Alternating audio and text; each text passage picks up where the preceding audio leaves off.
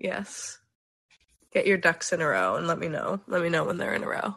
Mine are as I I have like seven open tabs right now, and I think that's about as uh, that's about as well organized as it's going to be. I might I might retweet it with the picture you sent me of Lena Dunham at the computer. Um, Oh yeah, I also I have to know. Do you think that's do you think that's real? Is it? It must be photoshopped. Like she's not looking at that, right? I mean, I don't think she's looking at what's on those screens. No, but like. If you told me that she was, I would also believe you. Like, I feel like I'm very susceptible to deep fakes and other such. You're susceptible to deep fakes. Yeah. You need a media literacy class. I, I like okay, I would consider myself a pretty media literate person. I just don't like if a deepfake is funny, I'm sorry, I am going to enjoy it. Like I, I know that's probably not great for the civic process or whatever, but um No, I think um I appreciate it. have you seen that? I mean, it's not really a deep fake. It's more of um a traditional cartoon, let's say. But like have you seen that video of Hillary Clinton and Madonna dancing to like Girl Gone Wild? No. okay i think I, I will have to find it after um it's obviously pre 2016 like it's just one of those things that's aged like milk but i think about it all the time Oh, I got it. The song like like a girl gone wild. That song. yeah and they're like doing choreo like full choreo to it but i mean they are like they are cartoon people it's just it's really in the Okay, actually, cartoon as we're as we're talking Wrong. about it, it's sounding more familiar. Aged like milk. I was thinking about that phrase literally yesterday. Actually, i mean so many things have you know, it's also such an ungenerous phrase. Like, you know, I, I feel like it started because people say like men age like wine, women age like milk. Is, is that what it started with I- I that's think so. crazy I know, and just hearing it like milk, I'm like, oh my god.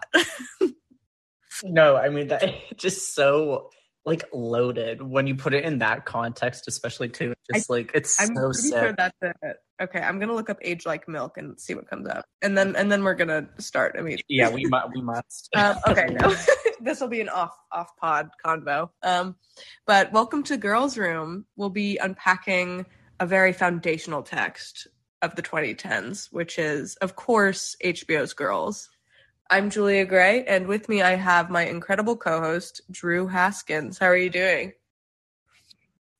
Uh, I'm good, Julia. I am so happy to be here to unpack one of the truly uh, defining texts of my life and our share our lives in general. Our shared life. I, Yeah. Honestly, me too. I feel like it. It's just such an important body of work. Um, if I if I may say, I feel like it's mm-hmm. important to mm-hmm. the millennial generation and just something that I don't know couldn't be made today. Honestly, for for mul- multiple reasons. Yeah, I mean it's I was I mean we'll get into the specifics of it in a shortly, but I was really struck by both how of a time the show itself is. Like it really does feel like a period mm. piece, but the I mean it's still funny years later, but you can see the sort you know the the complexities like make themselves very apparent pretty immediately. Absolutely. I mean, I would love to hear just to start out, like, where were you when Girls dropped? Like, spiritually, physically, were you a fan from the go? What, what's your Girls origin story? Okay, so we I think I mean we have pretty similar like temporal and location backgrounds for this. Um, for people who are who don't know, Julie and I went to middle school and high school together in Potomac, Maryland, and we were ju- juniors in high school when this show came out. So I was like. I mean, it was like a very fraught period, like pre college, like really wishing I were an adult like way sooner than I actually was like getting to be there. And I was watching so much TV at that point too, just because it was also it was also just like way easier to watch Buzzy TV back then because there weren't like 500 shows a month coming out. Um, but I was really excited for it because it seemed Mhm. like kind of controversial and like cool in New York, and I was really obsessed with like Gossip Girl and like Gawker, like old Gawker and all that stuff. So I, I was just so excited and ready to be like way more urbane than I actually was. What is your story with this? No, I'm honest. I have a very similar story, honestly. I feel like living in um, Potomac, you're kind of, I don't know, no one is interested in culture or being a writer like Hannah was, um, or just like going to art events like Marnie was. And I, I definitely kind of looked up to them, even though it was this depressive, quirky world. I thought it was, I immediately liked it. And I thought, I need to live in New York. You know, some people have Sex in the City as their I need to live in New York show, and mine was Girls. Um, again, as depressing as like the world she depicts is. It is. It does have kind of quirky glam to it. Had you seen? Yeah, one hundred percent. Um, had you seen Sex in the City before Girls? Oh yeah, I was a huge Sex in the City fan as well, but it that kind of just seemed so far from my reality, and I couldn't.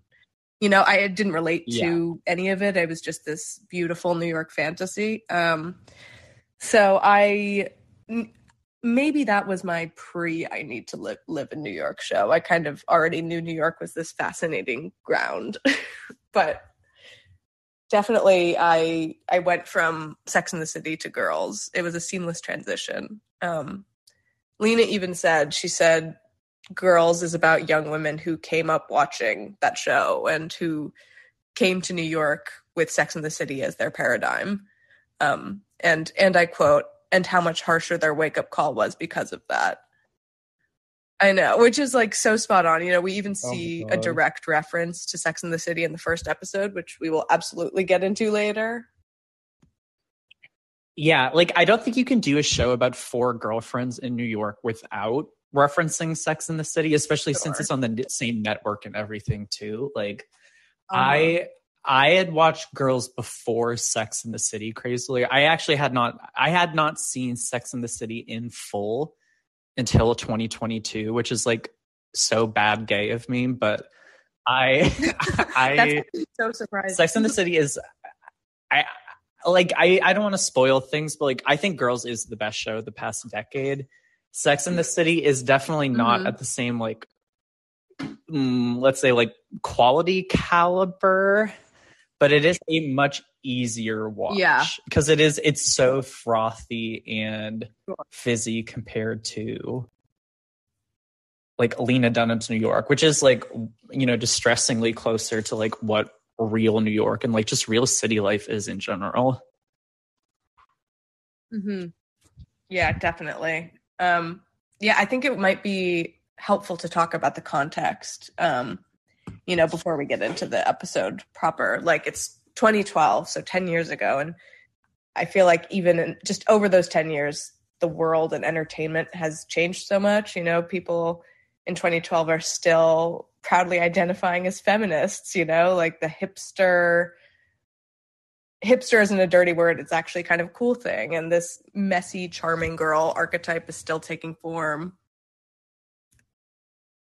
Yeah. 100% and like I, you can just see like the, the looks and the fashions are very like curated boho mm-hmm. like studied poverty almost like everyone in this That's first episode looks a little shabby um except marnie but i mean we'll get to like the archetypes and stuff but it is um i guess like there has always been this kind of like performative like boho stuff like throughout history like i mean even like going back to like the Mhm. 1800s with like la boheme and then i mean rent obviously is all about like artifice and that like sort of like lower class creative class but this definitely Mm-hmm. yeah shabby, Shabby chic for well. sure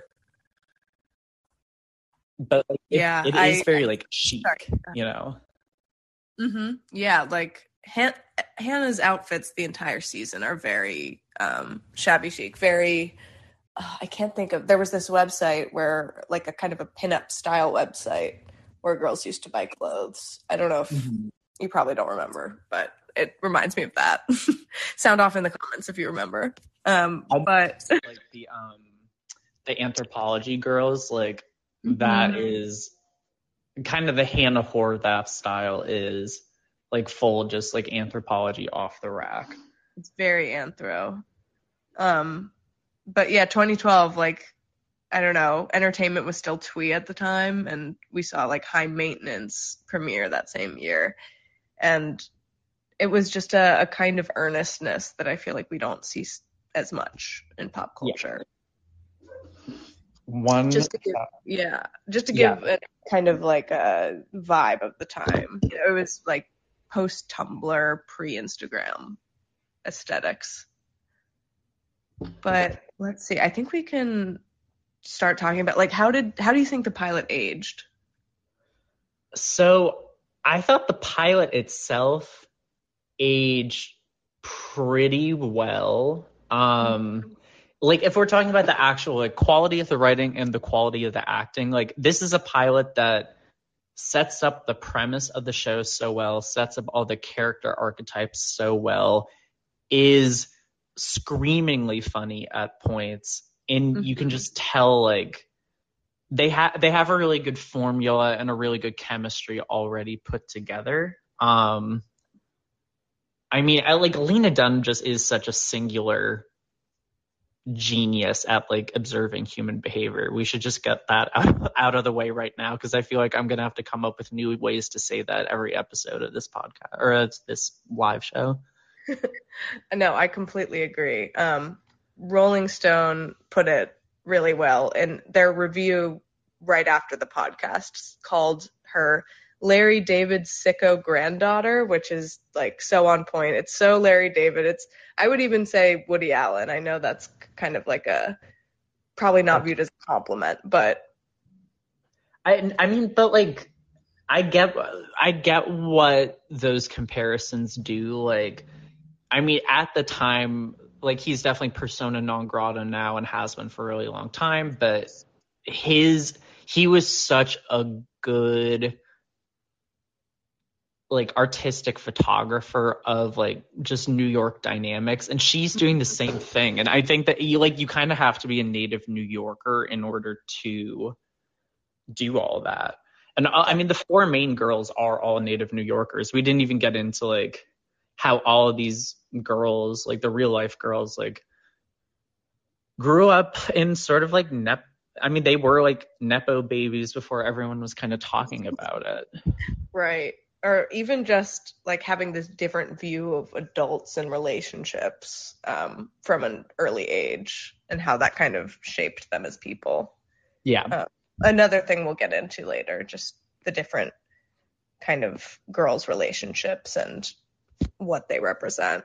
But yeah, I, I think we should just start talking about the episode. yes, let's. So it it starts off on a scene that for whatever reason I thought happened way further into the show, but was pleasantly surprised to happen at the beginning. Um, Lena Dunham's character, Hannah Horvath, is at dinner with her parents, who are played by the truly excellent Becky Ann Baker and Peter Scolari. And they're visiting her in New York uh, at dinner at a very nice restaurant, and they cut her off financially after two years out of grad or grad or two years after graduating at Oberlin. Mhm. They say we can't keep bankrolling your groovy lifestyle, which I think such a. My parents basically told me that as well. Yes. it was a little sooner after graduation, but it's and it's so spot on. Like it's just the privilege of thinking that your parents are going to pay for you to get $13 cocktails for the rest of your life so you can write your book. and live in this like what appears to be like a pretty palatial Brooklyn apartment.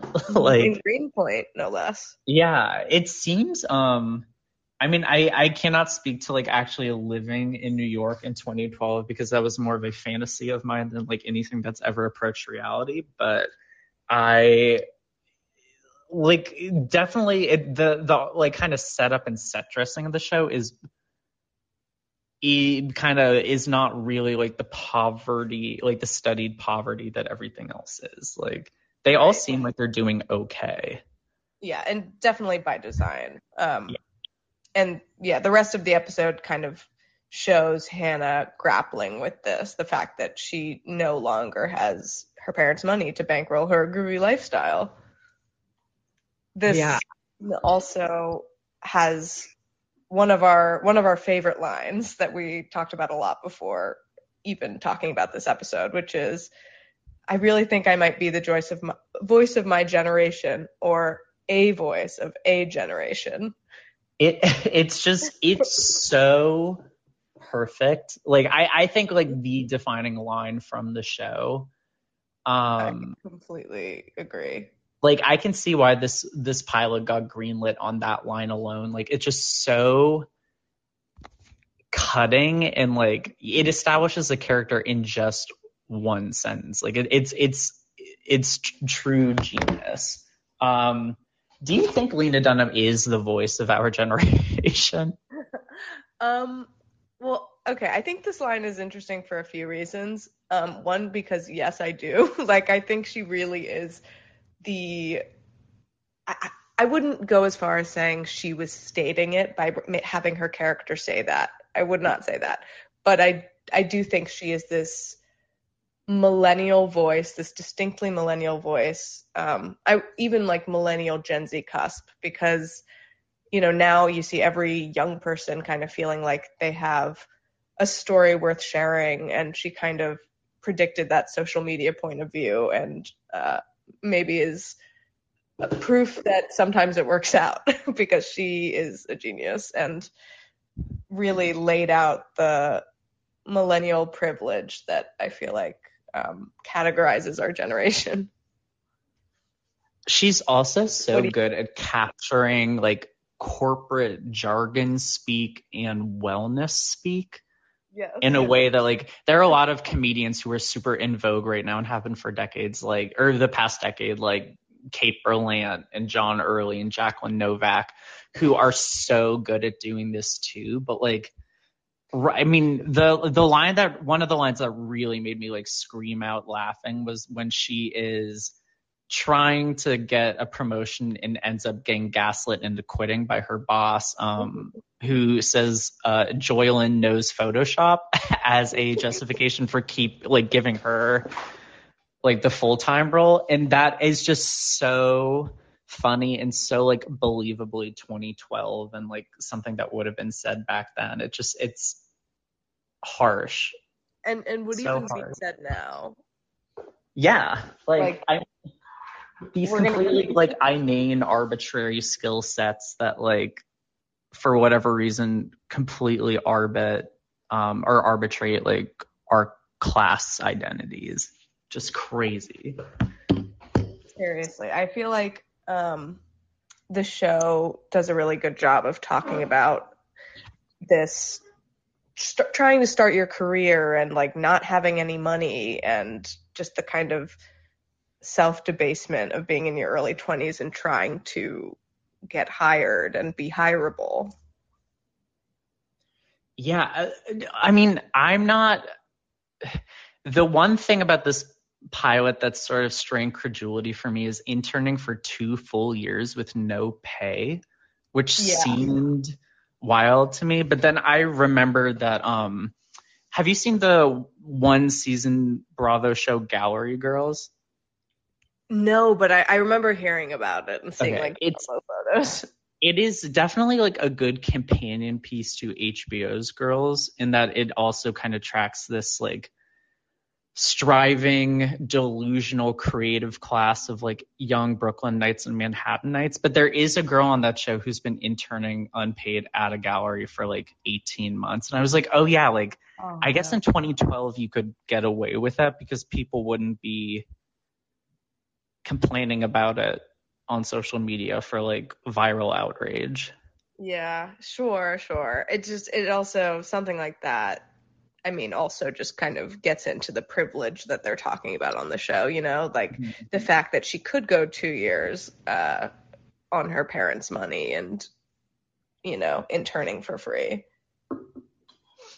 Um, we should also talk about the relationships and how she kind of shows these different kinds of unsuccessful love matches. So she spends some time in the first episode juxtaposing her friend Marnie, who is smothered by her boyfriend Charlie and thinks his touch is like a weird uncle's, she says. Mm-hmm. and then, such a good line, so like oh, heartbreaking. And then meanwhile, Hannah is obsessed with Adam, who is played by smoking hot weirdo Adam Driver. And Adam does not care if she lives or dies, but Hannah is so obsessed with him. And I just think it's funny the explore it's something she explores throughout the series, like the different kinds of unsuccessful love matches and the power imbalances in these relationships. Yeah, I mean she she's always been such a good cataloger of unhealthy power dynamics. I feel like she was almost ahead of her time in that way because we didn't really start talking about it in a broader societal sense, especially within relationships until like I mean a little before the Me Too movement. I don't want to give her like all the credit for that, but like you can see something like I don't God strike me down for bringing this up a cat person. Mm-hmm. And like something like cat person is so indebted to Lena Dunham. Sure, yeah. No, that's a really good point. Even just the tone of it all.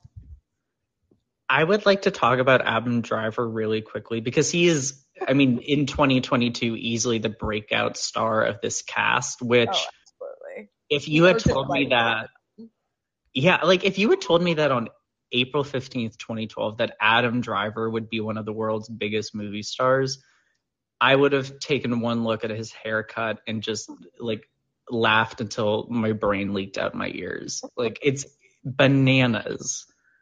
Okay, you say that, but he, I think he was he kind of predated the whole uh, dorky hot weird hot thing. Like you know everyone's obsessed with Nathan Fielder now. He yeah. he's undeniably hot in my opinion, and just kind of looks like a freak. He's ugly hot. I think he is. He definitely is a sexy guy. Like he has sex appeal. Mm-hmm. Um, but it is, yeah. It just I don't know. Like I think they do a really good job of making him this like inscrutable fuck boy, especially with like the aesthetic choices he makes, like mm-hmm. high waisted carpenter pants, shirtless, like a click five bowl cut. It's really it's it's a series of choices that is just like this is a weird dude. Yeah. Whereas like you look at um Charlie, who's played by Christopher Abbott, who's also gone on to like a really good like indie film career, super hot. But he is definitely like a very specific takedown of kind of your like proto Brooklyn male hipster, like pitchfork reader, like tote bag carrying mm-hmm. vampire weekendy kind of guy. Definitely. Yeah. Two two flavors of um hot hipster guy. Also Ray, another a third flavor. Yeah. Ray, I, I I love Ray. I think I Alex Karpovsky is so hot. He, yeah, he's he might actually be my favorite my favorite man on the show.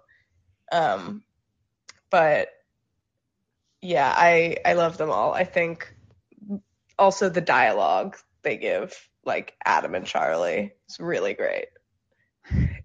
Yeah, like she's she's definitely good at writing for men too. Mm-hmm. Um it's really important to note if people had like don't remember she wrote, directed and obviously starred in this pilot like as a 24-year-old. That's unheard of. like and it's a really well directed show too. yeah. yeah.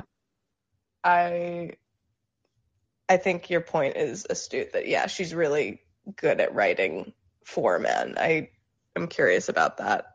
But we'll get more into them later. I think we should talk about meeting the girls.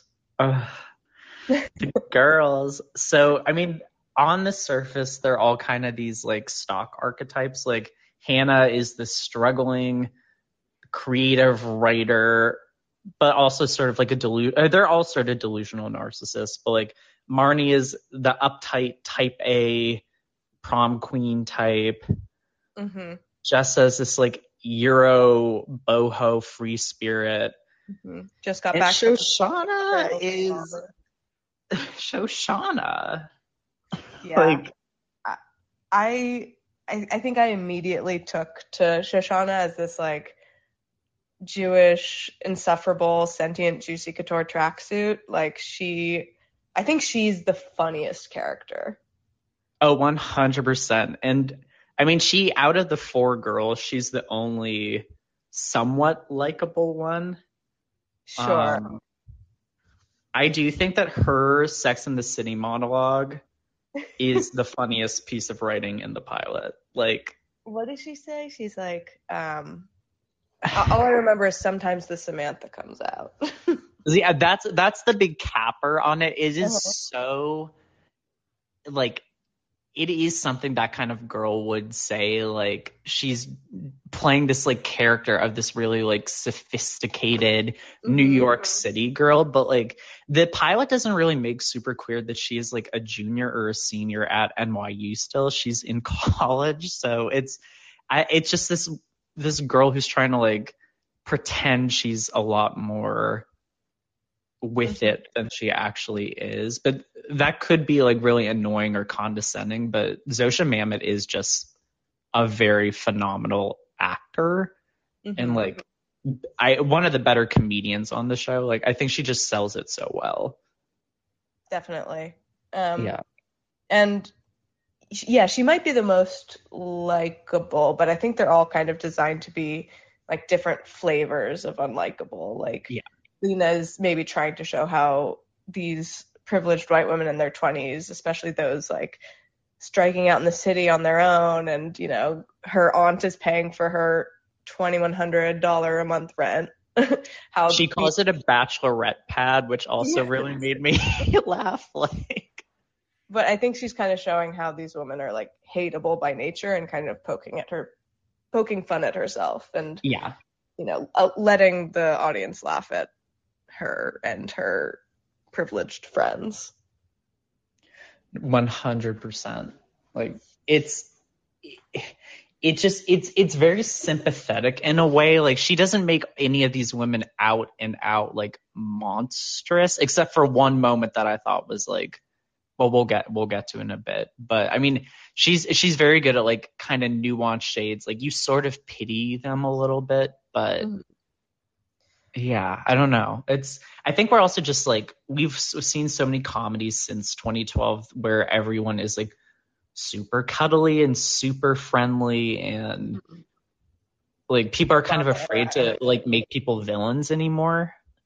Yeah. Oh well, definitely Trump era entertainment is certainly no villains, and especially when you're depicting women. You know, you have to be very careful that you don't make a bitch. You know.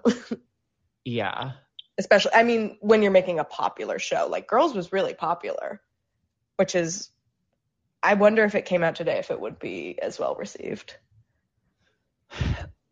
I don't think it would be well received if it was like identical to the product we see now. Like this is just so of its time and place. Like mm-hmm. especially the casting. I mean, there's, I was, there was one character of color with a speaking line in the whole pilot, and it was Joy Lynn.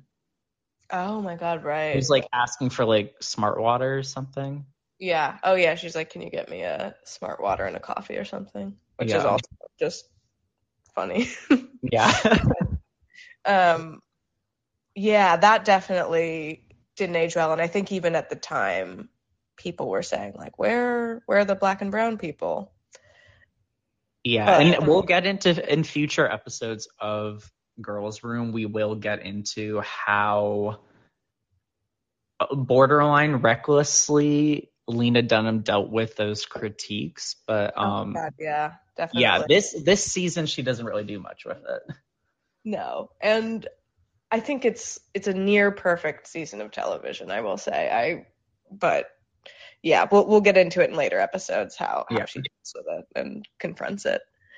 But yeah, I don't know. I I think making these women so unlikable and kind of just these annoying beauties was a really sharp move. Especially, I feel like people stopped watching the show because they felt like, oh well, I don't really like any of these people. But I think that you know you, you don't really want to like people in entertainment, or I don't. You know, I like complicated characters. Yeah, me too. Like, I mean, I, when I was doing my Sex in the City watch earlier this year, I didn't really like any of them at Mhm. certain points. Like, I mean, that show was, you know, it has a reputation for being really like candy coated and fun and silly, but like those women are so complex and and um like unlikable in a lot of ways too. And I don't really know why Girls was wasn't afforded the same rope that Mhm. Sex in the City was. But Yeah, I don't think people t- were talking about how Carrie sucks until years after it yeah. went off the air. And maybe Which- that's just like us, you know, as like a new generation of TV watchers, like we're watching these shows in a different frame Mm-hmm. with di- with different like a different lexicon around how we engage with like complex characters and women especially, but um yeah, very very odd. I don't know. I cannot. I actually can't think of a TV show that came out in recent history where there's an unlikable woman. Actually, no, that's a lie. An unlikable uh, main character is a woman, Yeah, like I um which is bad for women. it is it no, it's bad for women and it's bad for like TV and comedy. Like I Schitt's Creek, I recently I guess last Oh, year okay, that's one. at this point. I watched it from the beginning again. And that show got super, super, super cuddly and everyone was like a sweetie pie by like season three of six Yeah. or seven. So like that's not like a long arc or whatever. But that first season, the female characters especially are pretty callous and unlikable. But I think it's just it's like the Parks and Recification and Ted Lassoification of comedy. Like you just like every, all, everything gets like kind of wrinkled out in a way that's not as uh yeah, even even complex. Parks, even Parks and Rec. I feel like people talk about Leslie Knope, uh, Amy Poehler's character, saying that she started out as this super unlikable character, and then as the show went on, they made they softened her. Yeah, I mean, I can I sort of agree with that to an extent, but she was never really that unlikable, just kind of Annoying. annoying. Sure. Yeah. But- I, I wasn't. I guess I that was a background show for me where I like kind of watched it, but not Yeah. really. um, but yeah, I think I would love to talk about the end of the episode. Um, Yes.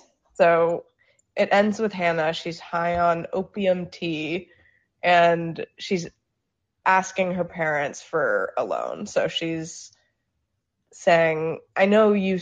I know we had this entire conversation earlier about how you're cutting me off, but how about that doesn't happen?" And she's giving. Does she give them her the whole essay collection or the first essay? And she's like, "Read this." Like, just please help me out so I can finish writing She she says she has like five of thirteen done or something mm-hmm. like that, and like she gives them like six handwritten pages of material. It looks like in the hotel, and then asks for thirteen hundred dollars a month for two, the next two years, which is like Yeah. astronomical. they they laugh in her face, which I think is, you know, they're they're acting as the audience here. She's Yeah. she has this huge ask and she doesn't, you know, her face isn't moving. She doesn't find it outrageous. Um, and I think that also just kind of speaks to how the show is, you know, about privilege and desperation and kind of wanting to be this special person who gets awarded these special um, privileges. And I don't know. I mean, it turns out she is she is special and she does have an interesting voice, but I don't know. Even n- now that I'm reflecting on the show, do they ever reveal if her writing is good? So I this is where I have to just give important context that I have not rewatched this show since it originally aired because this I think this show is a work of true genius Mhm. that is so uncomfortable to watch and so cringy and like I just have very specific memories of it making me feel bad. Sorry that that's not like the most nuanced word that like I've just been scared to rewatch. I don't remember um I think it I like they she she has like various professional successes, but I'm not sure if we ever actually see it like bear fruit on the page. Yeah. I I feel like maybe it's suggested that it's good, but I think it'll be interesting for us to continue to watch and Yeah. I mean she go, she goes to Iowa at one point with that's true. That's a okay. and that's no, like as good as it gets. Yeah. So, but I do think it's an interesting kind of study on this this young person who really wants to be special and really wants to have her voice be heard.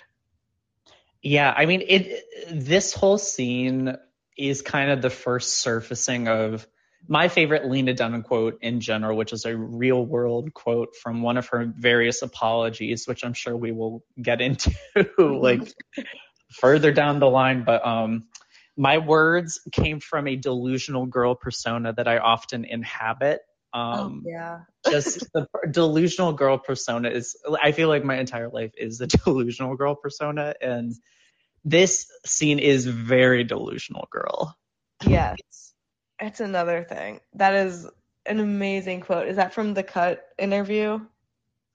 uh i think it's she literally just apologized for something and i think it's from 2013 Oh. 2014 like um, there was a time from like 2012 to 2015 that lena dunham was apologizing for something every week oh my god, that's true. No one would leave her alone. I mean, she also did some pretty uh uh, heinous things Apologies. Yeah. yeah um I, we we may have to surface um that twitter account uh lena dunham apologizes at some point and uh just go through the wayback machine and try to figure out uh what the the the apology of the week was for and really that that'll be a good segment, apology of the week.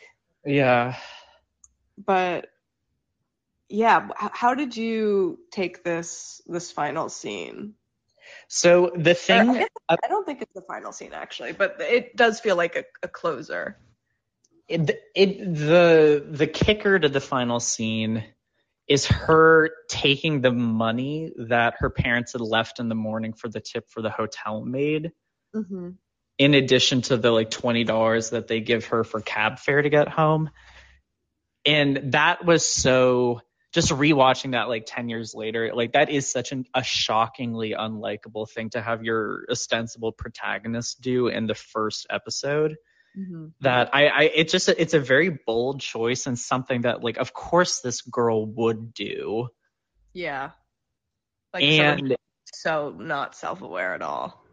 and it i mean it forced me though to recon to consider like if i were in that situation and i saw the two envelopes like what would i do and i don't think i would take the money but like lena's writing is good enough that it does make you sort of think about okay like i'm in my mid 20s like i like would like to be you know in a more like secure place than i am like what would i do to just like get ahead even marginally Mm-hmm. I mean, honestly, yeah, I I had the same thought. Like, oh, that's so horrible. Wait, I might have done that at an earlier age.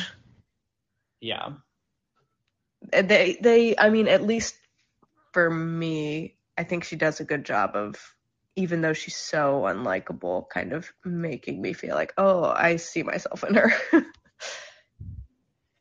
Yeah, like so what what girl are you? Like are you a Hannah or, or were- were you kind of finding yourself drawn to someone else?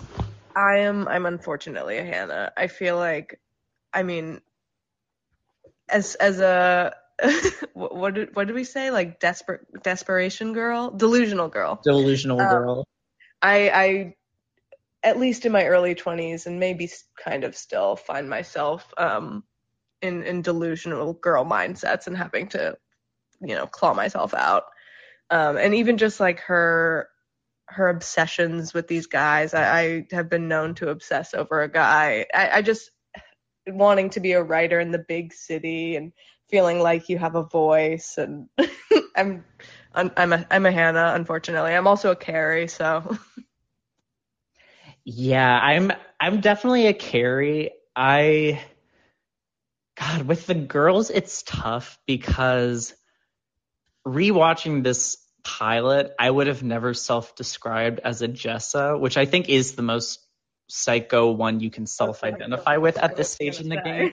Continue, please. but I do feel sort of like a Jessa as someone who can be like very callous and like is very like flighty and inveterate name dropper with stuff and that is, is something I've worked on like extensively in my life but like working in entertainment for 4 years was not you know great for that um but I also like felt like very like Shosh esque as well. Um, just feel like feeling very like eager and naive in many ways and like bubbly. But I think when you add Jessa and Shoshana together, you get Hannah. So maybe I'm a Hannah. That's a that's really a long that's a, a long equation, but I I I now that we're talking about it, I feel like I might be a Hannah Shoshana cusp. Um, because I do have that like kind of jappy sensibility. Um, Yeah. but I feel like there are a lot of self-described Marnies in the world. And that is the one. I do not identify with even a little bit. yeah, I don't either. I I think she we texted about this before, but I think Marnie is kind of the secret straight man, you know, like she's a lot of the time saying something that is so real and she's this uptight, annoying control freak, but she's also just calling everyone out on their shit. Yeah. Um, but I really like what what did you say? Jessa meets Shosh equals Hannah. Yeah. That's That's that's on my chalkboard right now. I love it. And yeah, I you can have the yarn on the the the like the Charlie Day Board. picture, like furiously pointing to the board. Yeah. I, Uh, I feel like Hannah is too neurotic though. Like there's not enough neuroses between those two. Although Sh- Shoshana's neurotic, but in a in a in a way that's not at all inward looking, you know. yeah, I think my my neuroses are definitely like of the Shoshana variety. Like I am com- like chronic people pleaser, and that is like Shoshana to a fault. Totally. But like the studied not people pleasing of a Jessa. Yeah.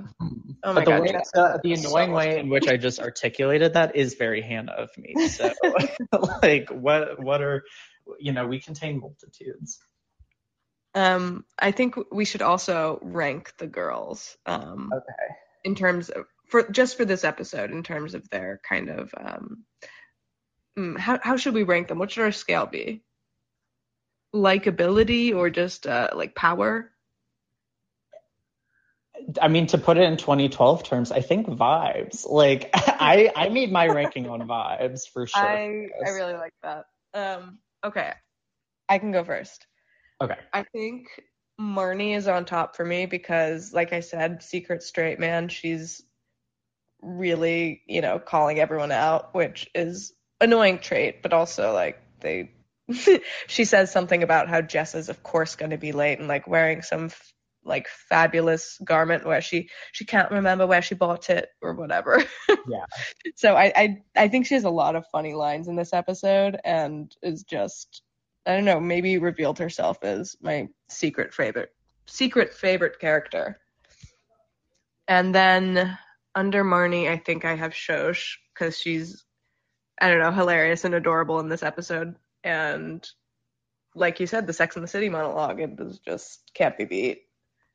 And then and then we have Jessa, um, who again, perfectly annoying and just classic Jessa showing up late to the dinner party and I think talking to Charlie, Marnie's boyfriend, about how since he's such a francophile, he needs to go to Paris and. Her lines in that episode are are Really hilarious. And then Hannah, I think, is on the bottom because of everything we discussed. You know, she just she's begging her parents for money and stealing the maid's tip and just an unflattering portrait of our girl.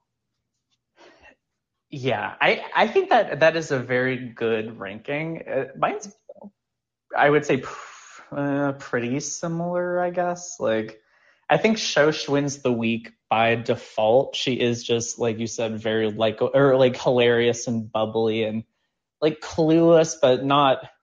She's not embarrassing herself. Um, Jessa was my number two because she, I mean, she like you know successfully projects the cool girl image to everyone. Her only hiccup this week is an unwanted pregnancy, which is a weird way. I that's using the word hiccup to describe that is not a word I would maybe do again. But um, that we'll get to that in the next episode. Um, then Marnie, because she just like the vibes with her boyfriend are absolutely rancid. Her hair looks great this episode. It almost always does every episode. Always Allison great. Williams, queen, true queen. Um, and yeah, Hannah obviously is at the bottom, like tr- uh, just a litany of embarrassments. Mm-hmm. Um, completely reprehensible. Uh, zero girl boss energy to be found whatsoever. I mean, it just it it was it was really bad for her. It was really bad for her. Bad for her. I think we're gonna have to actively fight to not have Hannah at the bottom every week. Yes, like I don't. I would love to be proven wrong. Um, if Hannah can at least get third out of the four some weeks, like that, that is a victory for Hannah. I mean, actually, no. I, I'm as I'm reflecting on these episodes, I feel like we can she can she can pull her weight and get to the top. I will say most of the cringe memories I have from watching this show the first time around are Marnie related moments. I was just gonna say, definitely uh, Marnie. Uh, there are some Marnie moments that I I may have to at least play on double speed. Yeah, no, I'm right there with you. Oh my god. I mean, one one immediately comes to mind. I feel like mm-hmm. maybe the same one or the the singing. Yeah, uh, I mean, which time? which time? Good point. Oh. Oh god. Um god. but I I'm really excited to get started with this series and I think next week we'll probably cover um the next two or three episodes. What do you think? Two two episodes or three. We can decide on it. I was looking at the episode summaries. I think two maybe, but we can we can update people like midweek too. So if These you guys pretty... want to watch along, I think that would be that'd be fruitful, and you can write in the comment section. We can have a real real roundtable discussion. Yeah. And we will also be having some exciting guests on in future weeks. So next week i think it'll probably be just us but same time same place yep it's uh we we've really prepared a, a fun show for y'all so um thank you everyone for coming out tonight um and uh yeah we're we're excited to have this crew of people on this very like unpleasant odyssey we've we've embarked on, but it will be. I mean, this this is like one of the best shows of all time. So it really is. I'm thrilled to continue watching. Yes, one hundred percent. Thank you guys so much, and we'll also um, release this as a podcast if you guys joined in late and want to listen to the whole thing. Yep. Thank you guys again, and we'll see you next week. Great. Bye, everyone. Bye.